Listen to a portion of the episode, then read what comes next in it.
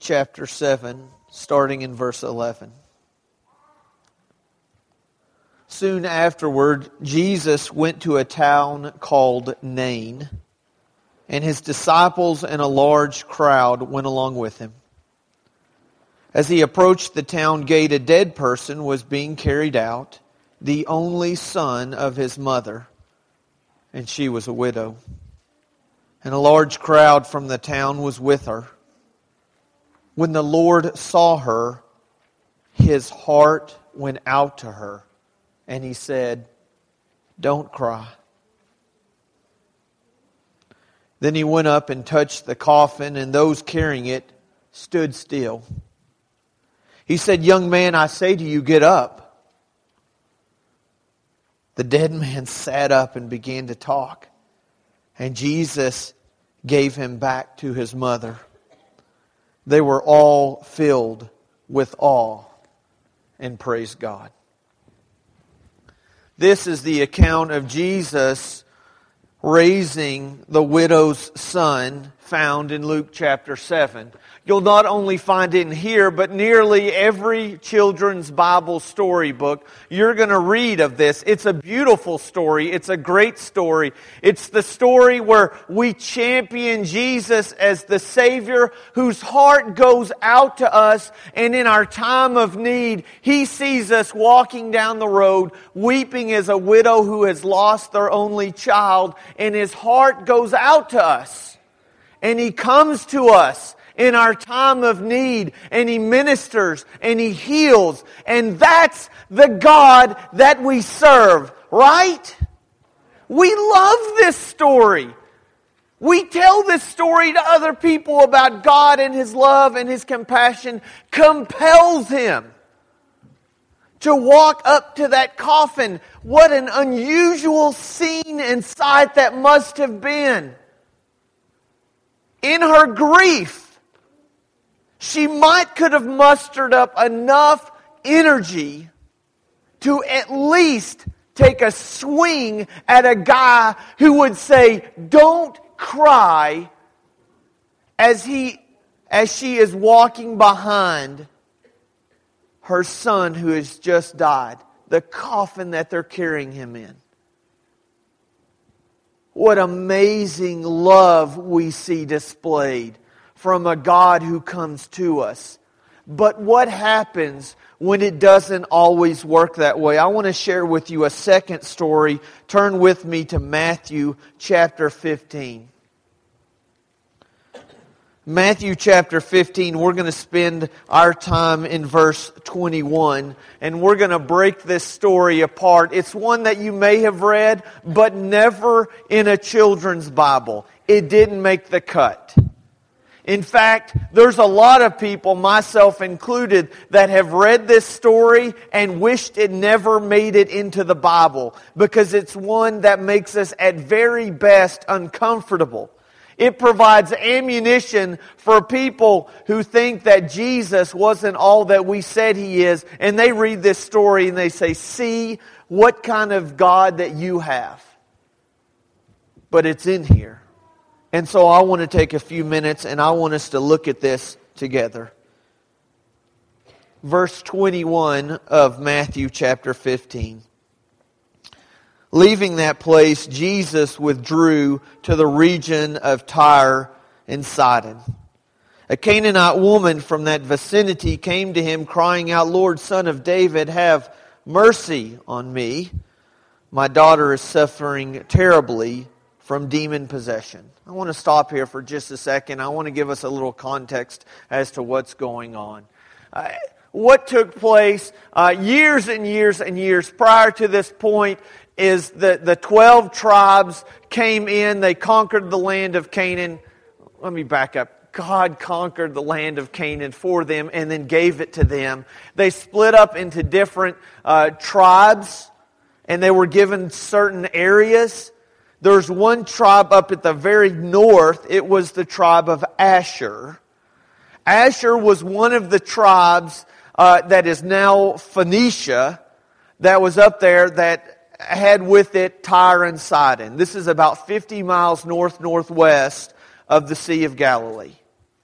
But the tribe of Asher did what God commanded them not to do, what Joshua begged them not to do, is that they forsook their God and they took on other gods and intermarried, and before long, they were no longer the, the, the people of God. And the other tribes loathed and hated these groups that had done that. So much so that they referred to them as dogs because they had defiled God's people and God Himself by taking on other relationships and giving up the God to worship other gods. And so this is where Jesus is now going. This is worse than just being a Gentile. This is a traitor of sorts in the eyes of many Jews. And so Jesus is on his way up there. While he's there, this Canaanite woman cried out, Lord. Everybody say with me, Lord. Lord. I want you to think about this because this word might come up again. Lord, she says this, Lord, son of David, have mercy on me. My daughter is suffering terribly from demon possession. And Jesus went over and healed her son and uh, her daughter, and everything was great. That's a good story to put in the children's Bible, isn't it? Just like the. Oh, wait, I didn't read that. I messed up a little bit. Jesus did not answer a word.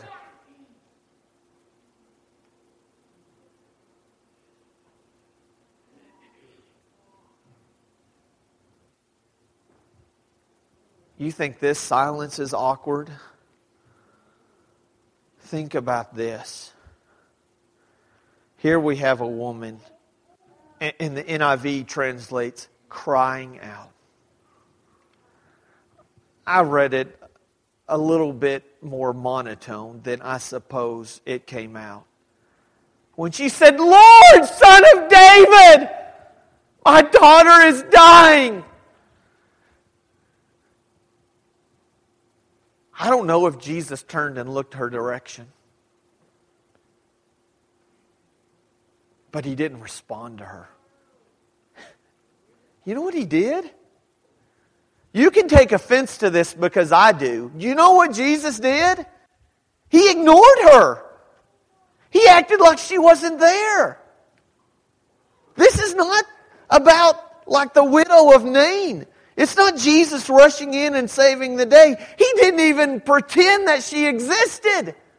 Listen to this in verse 24 uh, or 23 after we get through he did not answer so his disciples came to him and urged him send her away for she keeps crying out after us did you hear that this is not you know, if I can have your attention for a second, Jesus, would you come over here? She does it over and over again, so much so that the disciples are at best perturbed at either one, that Jesus won't answer, or two, that she won't shut up. That's what they want. Get her out of here. We're tired of listening to her. This woman, in a time of great need, cries out to God, and Jesus doesn't say a word.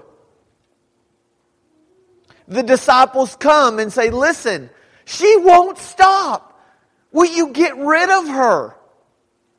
And listen to what Jesus says. These are in, in red letters, by the way. I want you to listen to what he says. He answers, I was sent only to the lost sheep of Israel. Strike one for this lady is that Jesus won't even acknowledge her presence when she's crying out. She says, Lord. She says, Son of David. She believes that Jesus has the power to save her daughter. And Jesus ignores her. Strike two. When Jesus acknowledges her presence, what he said is, You're not good enough. I didn't come to you, I came to the sheep. not the dogs. Are you feeling a little more uncomfortable about Matthew chapter 15? Is this one of those stories that you wished that Matthew, when writing this down, kind of skipped this and you know what, this really is not well. This doesn't look good for Jesus. He's ignored this woman and now he's turned to her and says, I didn't come for you. I came for the chosen people and you're not them. The woman came and knelt before him. She comes, I don't know if it was a kneeling. I suppose it was more of a falling, just in all the humility that she can muster. And she says, Lord, help me. She didn't say, I'm worthy enough. She didn't say, I deserve it. She didn't say, no, no, I am a good sheep. I've done the right things. All she says is, Lord, help me. Everybody say, Lord. Lord. Twice now, she has addressed him as the Lord, the Master, the one who has the ability to do things. She falls at his feet. She says, Lord. And now, surely, Jesus is going to do the right thing. And he says this. Now, I don't know about you, but you may want to read along with me. Don't believe that I'm making up these words. I want you to read. This is from the Word of God, verse 26. It is not right to take the children's bread and toss it to their what? Okay, now the implication is now gone. He's no longer insinuating that she's a dog. He outright says, there is bread good enough for the children. You're a dog and you don't deserve it. Now, how many of you now have a problem with what Jesus just said? How many of you are thinking, this, this isn't right. This, this is not the Jesus of love and mercy, the one who would climb up on the cross and die for us. And on another, he ignores her. He says, you know what? This is not for you. You're not good enough. And now he flat out just says that you can't have the bread that's meant for the children because you're a dog. This is not dogs of 21st century. They're pets and we groom them. Dogs were filthy, disgusting, gross, flea infested animals that carry diseases. If you were called a dog, that was not a compliment. That was this ravenous animal that would roam the streets tearing up things looking for food. And Jesus flat out says, You're a dog. Does, does this collide with the Jesus that we talk about, the one who sits there and says, Let the little children come to me, the one who over and over again shows compassion? Do, do we need to go back and look at Luke chapter 7 again? He sees the widow, and what is his heart? His heart goes out for her. And now, right here, Jesus has insulted her, he's ignored her, and he said, You're not good enough.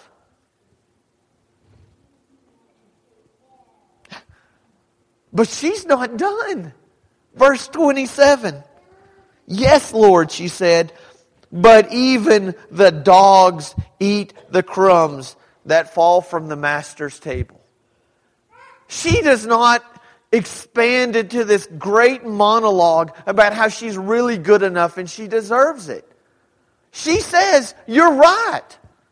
I'm a dog. I'm worthless. But you know what? Can I have just a little bit? I'm not asking for bread. I'm not asking for a meal. Just let me have some crumbs. Have you ever called out to God like that before? Have you ever said, I don't want much, God, but just, I'm broken and I need help?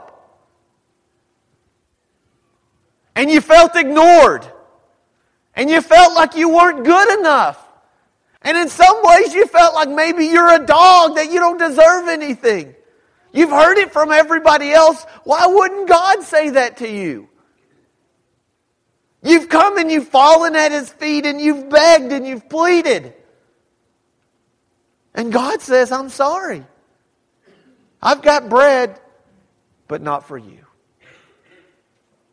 I've got a son, but I didn't send him for you. You ever have that war in your mind, within your soul, that says, maybe I'm just not good enough? Then Jesus answered, Woman, you have great faith. Your request is granted. And her daughter was healed from that very hour. You know, the outcome was great, wasn't it? I mean, there's a woman, she had a daughter who was dying, and Jesus healed the daughter. I mean, couldn't we have just done that part of the story and, and left out the middle part? Why is that in there? Why would he ignore her? Why would he say, You're not the chosen people? Why would he just flat out say, You're a dog? Is this the Jesus that we really know? I wanted to argue that Jesus did something, he employed a method of teaching that would have been very unusual, but if you put it in the context of which the story takes place, it makes perfect sense. My dear friend and mentor, Joe Bagby, who I got to work with for, for five years before he passed, one of the things he talked about when he says, when it comes to Bible study, Never forget the context. Context is important. You have to look at the context. The Bible was written towards the end of the first century. Around 1500 AD, about 1400 years later, somebody said, you know what? This is such a huge story. What if we broke it down into chapters? 300 years later, after, I'm sorry, 1200 that happened, in 1500, they said chapters are nice, but wouldn't it be great if we had verses? Then we can find the exact spot. And what a blessing that has been. But in doing so, we have chopped up these stories so much that we forget that there's something that comes before and after that. And I want us to look back now, flip backwards if you have to, one page maybe, to chapter 15 of Matthew. Then some Pharisees and teachers of the law came to Jesus from Jerusalem and asked, Why do your disciples break the tradition of the elders? They don't wash their hands before they eat. This was less about hygiene uh, and more about this ceremonial washing that they were supposed to do. It was part of the law. That's what you did. Jesus replied, And why do you break the commands of God for the sake of your tradition? For God said, Honor your father and mother, and anyone who curses his father and mother must be put to death. But you say that if a man says to his father or mother, Whatever help might otherwise have been received from me is a gift devoted to God, he is not honoring his father and mother with it. Thus you nullify the word of God for the sake of your tradition. You hypocrites! Isaiah was right about you when he says, These people honor me with their lips, but their hearts are far from me. They worship me in vain. Their teachings are but rules taught by men. What a harsh condemnation that Jesus reserved for no one but the religious leaders. What he was saying is this You follow all these rules, but you have no heart. Because you say, Oh, I would love to help you, but I have to follow the law. Remember the story of the Good Samaritan? Who helped out? Was it the Levite? Was it the priest? Who helped out? The dog helped out. Why did the Levite and the priest walk around? Probably because it would have made them unclean. Well, not probably. It would have made them unclean to touch a bloody body. And they said, I'm going to be a religious, righteous person, and I'm going to walk past the man who's half dead and bleeding on the side of the road. And Jesus says, Shame on you. And so here's what he does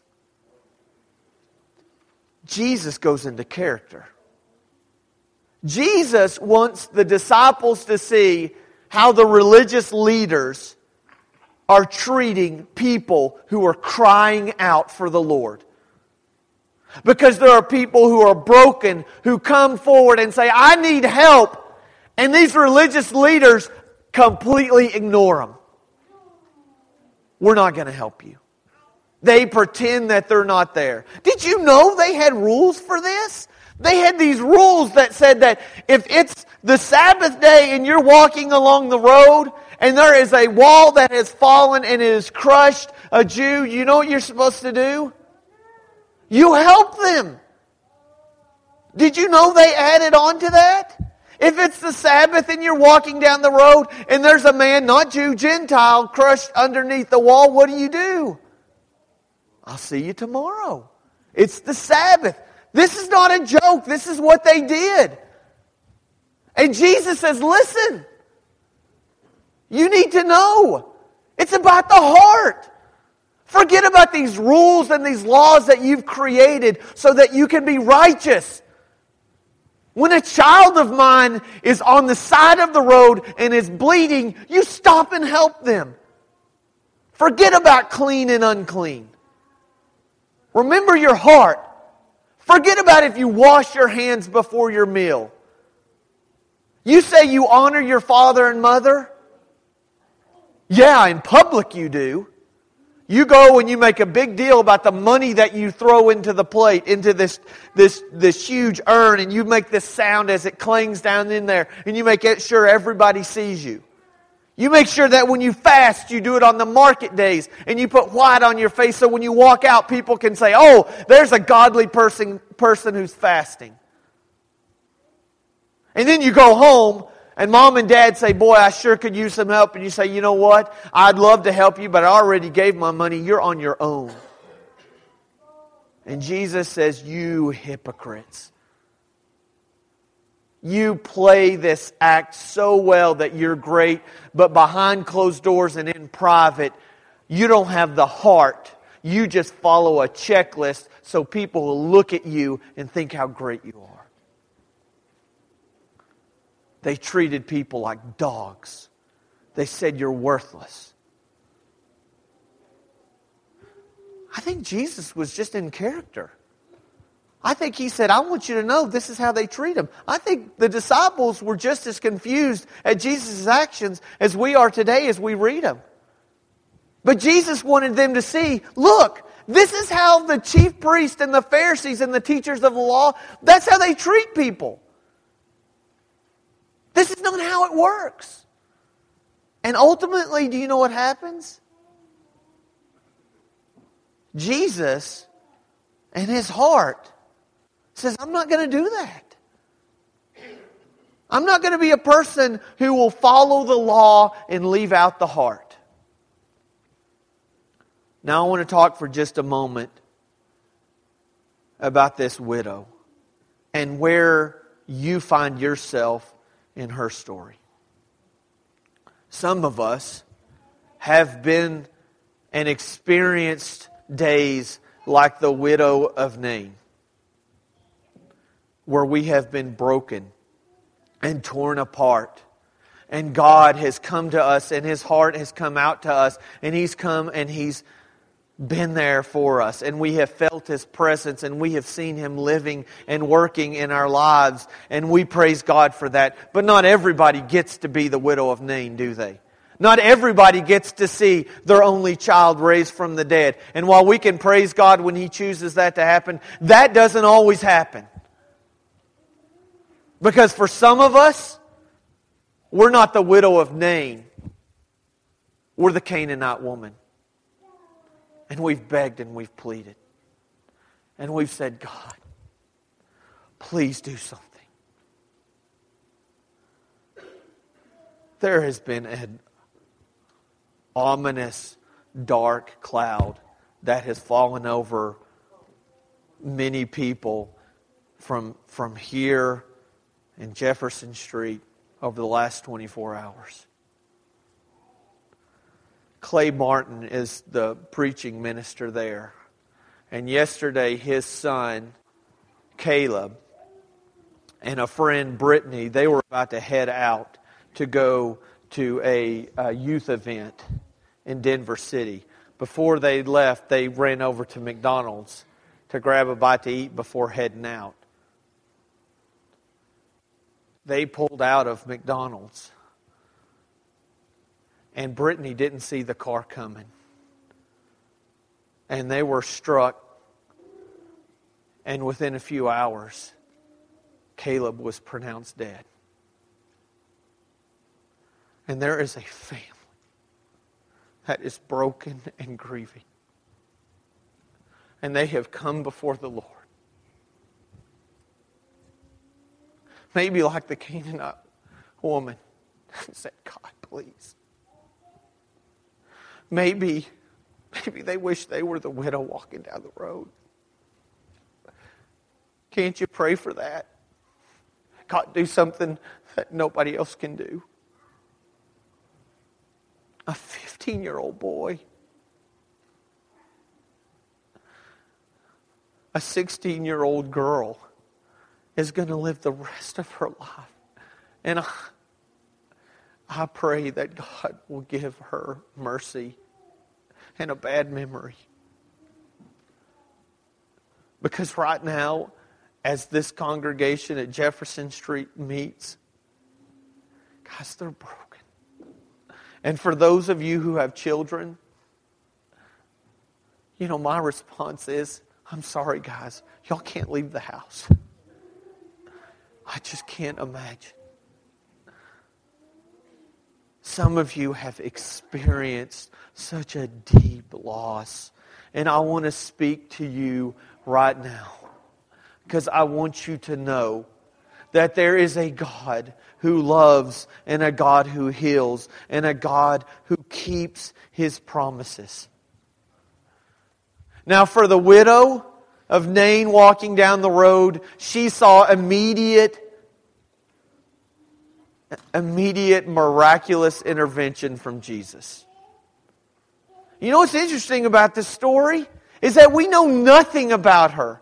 How many times do we see people falling at the feet of Jesus? Nothing is said of this woman's faith. For all we know, she had no faith. All we know is that she's going down the road and she's crying because she's lost her husband and now she's lost her only son.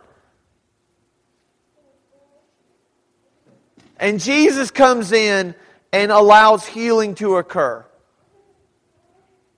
But for the rest of us, for the Martins and the heartache that they're going through. Jesus didn't meet them on the road. And they're left broken. Their hearts are broken, but God's promise is not. I want us to learn from the Canaanite woman who went to him. And I want us to be reminded that there are some truths that we can learn about her and her story. The first thing is this that when she faced tragedy and difficulty in her life, she went to Jesus. Now, that's going to look different for a lot of people. But ultimately, she found herself going to the one that she called Lord. Now, for some of you, it may be, God, I need your help. For others, it may be, God, where are you? Why did you let this happen? And I will say to you, for those of you who don't know, is it okay to question God? I believe it's wonderful. It's appropriate. It's biblical to question God because God is big enough to handle our questions. And if we're willing to go with Him, to go to Him with questions, it means that we believe that He's a God who has answers. She could have easily written off God and says, I will have nothing to do with you. You have taken my father, you have taken my son, and I don't even want to talk to you or acknowledge your existence. We learn from this woman of great faith that the first thing that she did in her time of trouble is that she went to Jesus. The second thing that we need to understand and learn from her is that she persevered even when she was denied. Even when Jesus didn't respond to her. That did not mean that God was not loving or powerful. What it meant was, not yet. But she kept persevering. You know, she could have left it. Anyone, when he ignored her, she could have walked away. When he says, you know what, you're not good enough, she could have left. When he called her a dog, she could have said, forget about it. But she kept on. And so, from the third thing we remember or realize is that she pleaded even though she had to overcome obstacles. I would be lying if I said that following Jesus meant that it was going to be easy or pain free. There will be times that you will be overwhelmed with the Spirit and the presence in which God brings into your life. There will be other times where you find yourself in a deep, dark cave and you want to know, God, where are you? I need you. There will be obstacles that you face in your life. Don't give up. And the last one is this the woman waited at Jesus' feet for mercy. Jesus gave mercy. He allowed healing to occur, but it didn't occur in her timetable. Here's what I can tell you is this healing occurs in all of our lives. You may say, no, no, that's not right. I have an ailment. I have a limp. I have bad eyes. Healing hasn't occurred. Healing occurs in our life. It may not happen spontaneously or miraculously like we've seen in other people's lives. But one, don't think that has to do with God's love for you. And two, this is very important. Don't think that God's healing power has directly everything to do with your faith. Don't think that, oh, I don't have enough faith or God would heal me. Paul had faith. Three times he pleaded for a healing, and God said no. Three times this woman, or one continuous time, she continues to plead, and God, God didn't give it. He, he, he didn't bring it. And yet, ultimately, God healed. It's not the way we always want it. I've been there. I've sat at the foot of my dear friend and I prayed to God, Will you please swap lives with me? He's a better minister and preacher than I will ever be. He could be a lot more effective in your kingdom than I am. Can't we just do this? Can you hear me, God?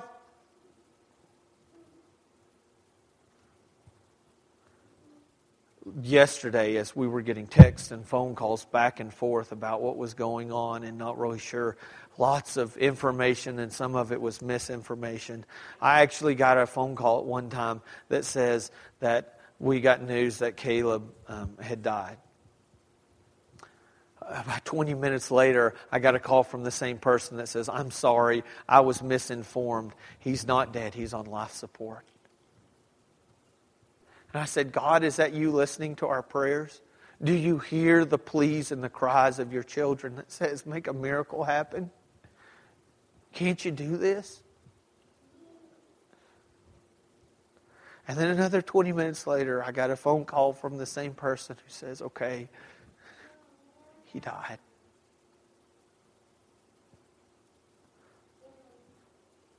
God didn't break his promise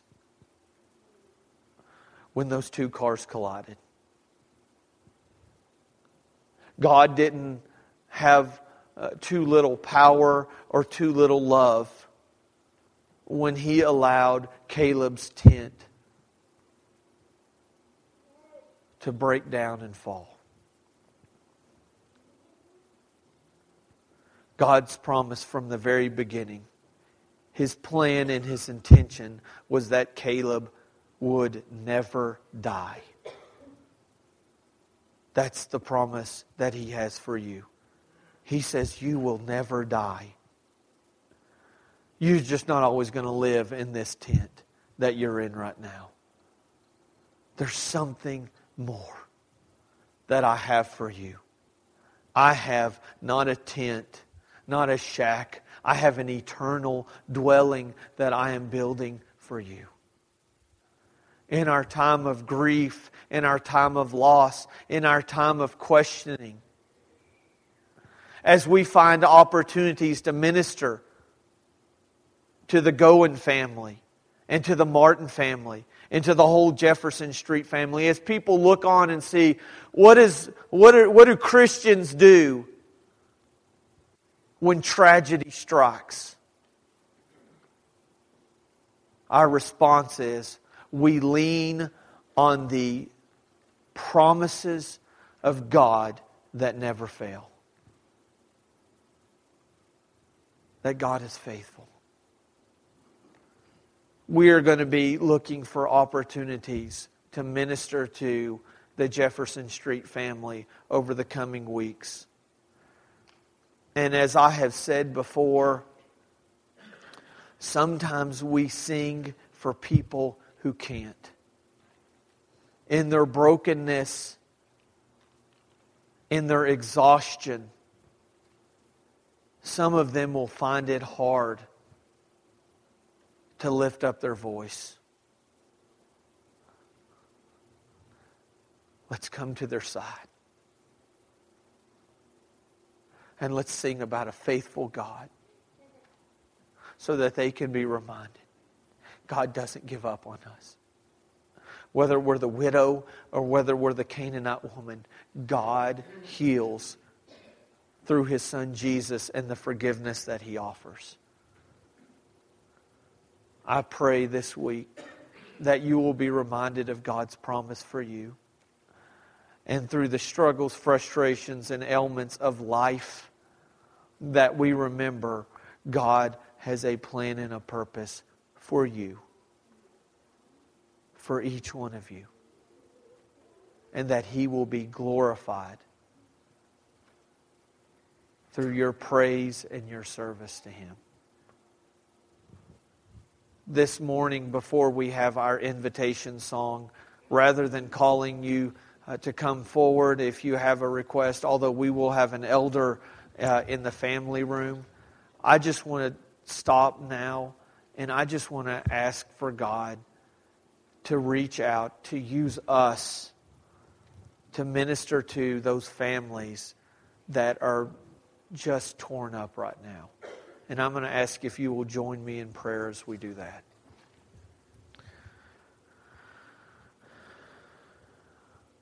Father God, there have been so many days that I have triumphed and, and uh, I have given testimony that you are a God who meets us at the funeral procession that you're there to heal, that your heart goes out. And Lord, while we know that your love is unending, there are days that we walk down that road and miracles don't happen. And we're left to question. And we're left to wonder where are you? So, Lord, I just pray this morning that we continue to seek you. That whether in tragedy or in victory, we come to you. And that even through the times when we beg and plead and call you Lord over and over, even when we display great faith and we hear nothing, this is not you ignoring us that you are a God who keeps your promises. Lord, I pray that we will stay at your feet as we wait for your mercy. That we will find ourselves being a people who rely on our Lord. And that we will continue to work, to fight, to build that relationship with you when everything else tries to pull us away. Lastly, Lord, I just pray a special prayer for the Martins.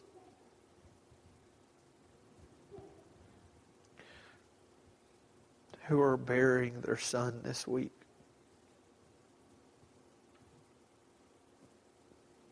God, please use us. Rather than expecting you to do all the comforting, Lord, we pray that you will use us. Let us be a tool. Let us be your presence in this dark time. For Brittany Goen, who has been devastated,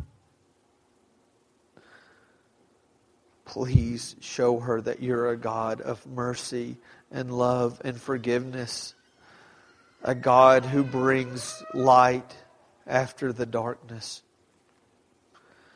May we continue to remind those who are hurting of that. Lord, please use us this week in your kingdom. It's in Jesus' name that I pray. Amen.